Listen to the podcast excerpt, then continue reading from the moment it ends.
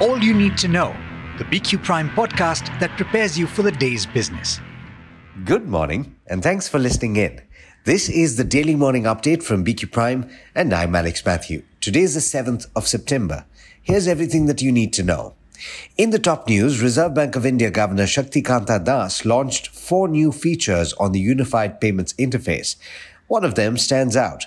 At the Global FinTech Fest, Das announced the launch of credit lines on UPI as well as UPI Lite X, Tap and Pay, and conversational payments.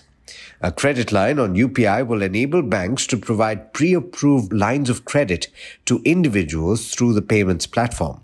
Customers will essentially be able to access instant credit and use these funds to make UPI payments for their purchases. Now, in corporate news, Tata Consultancy Services has entered into a strategic partnership with the digital unit of Jaguar Land Rover as part of the carmaker's reimagined strategy. TCS will help Jaguar Land Rover accelerate the modernization of its digital estate and build a new technology architecture according to an exchange filing that was sent out yesterday. The deal is valued at 800 million pounds over a period of 5 years. Now there's some interesting news in the M&A space. Reliance Retail Ventures has entered into a joint venture with Alia Bhatt's kids and maternity wear brand Edamama for a 51% stake. There was no information on the valuation that was arrived at. Now, the partnership will see the brand grow into new areas like personal care as well as baby furniture while retaining its core values of being child friendly, parent friendly, and planet friendly, according to the company. In international news, the US Institute of Supply Management's Services Index rose to a six month high in August. It hit as high as 54.5. As you know, readings above 50 indicate expansion, and this figure topped all estimates in a Bloomberg survey of economists. In fact, data emerging from the US has been looking so good that Fed officials will probably need to double their projection for growth in 2023 when they publish their updated outlook later this month. That's according to a Bloomberg report. Following a string of stronger than expected reports on everything from consumer spending to residential investment, economists have been boosting their forecasts for GDP. In fact, one widely followed unofficial estimate produced by the Atlanta Fed even has it expanding 5.6% on an annualized basis in the third quarter. Turning to international markets, US stocks declined with the Dow and the S&P 500 dropping 0.6 and 0.7% respectively. Meanwhile, the tech-heavy Nasdaq declined over a percent. In the Asia Pacific region, the early rises have also started mostly lower, though the Nikkei 225 in Japan was flat last I checked. And with that, it's over to Niraj for the trade setup for the day in India. Morning, Niraj. How are we looking today?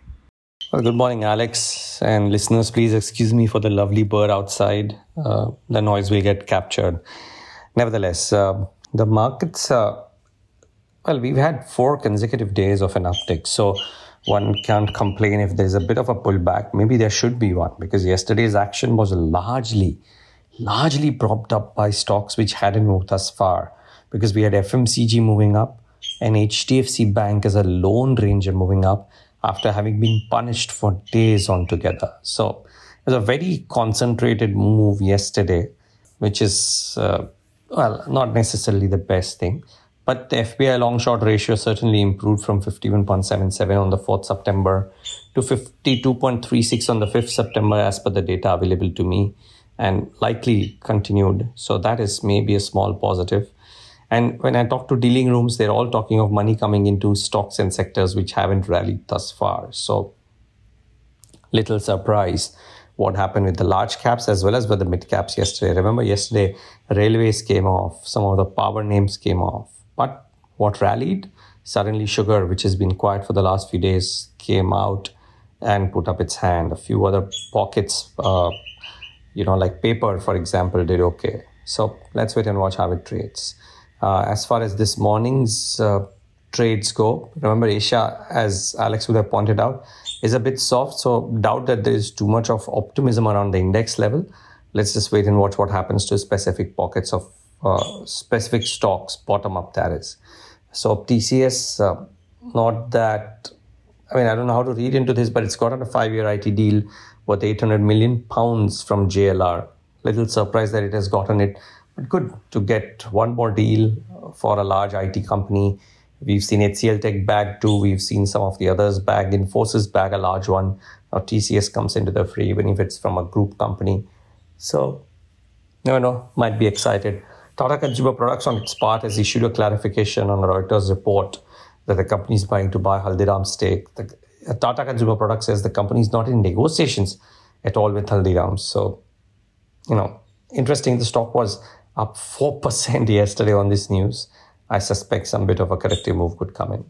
Adani Total Gas has received a work order from Ahmedabad Municipal Corporation. The order includes building and operating 500 tons per day capacity bio CNG plant at Pirana for 20 years. Well, just maybe not the size of the order that impressive, or maybe it is, but more importantly, it is the quantum of investments that companies of various kinds are making in bio CNG, CBG, so on and so forth. We'll actually be talking to Praj Industries today on the same. Uh, so that could be an interesting one. REC has announced a commitment to increase loan portfolio of green projects by more than 10 times to 3 lakh crores. Green power. And promoter buying senior Adani Power in Minda Corp on September 4th and 5th. And in brokerage notes, uh, Amber Enterprises CLSA has initiated a note. The target price is 21% higher than the current market price. So be mindful of that.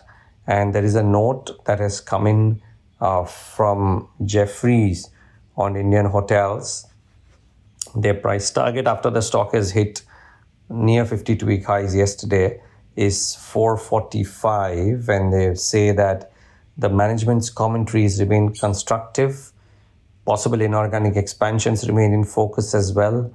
They seem to be reasonably constructive on this one. Let's see. The reports that i hear is that Q, q4 of the calendar which is october to november october to december is looking exceptionally strong so could be interesting to see how it shapes up. Well, happy Janmashtami to everybody. And with this, it's back to you, Alex. Thanks, Niraj. And as always, thank you all for listening in. This is Alex Mathews signing off. Have a great day.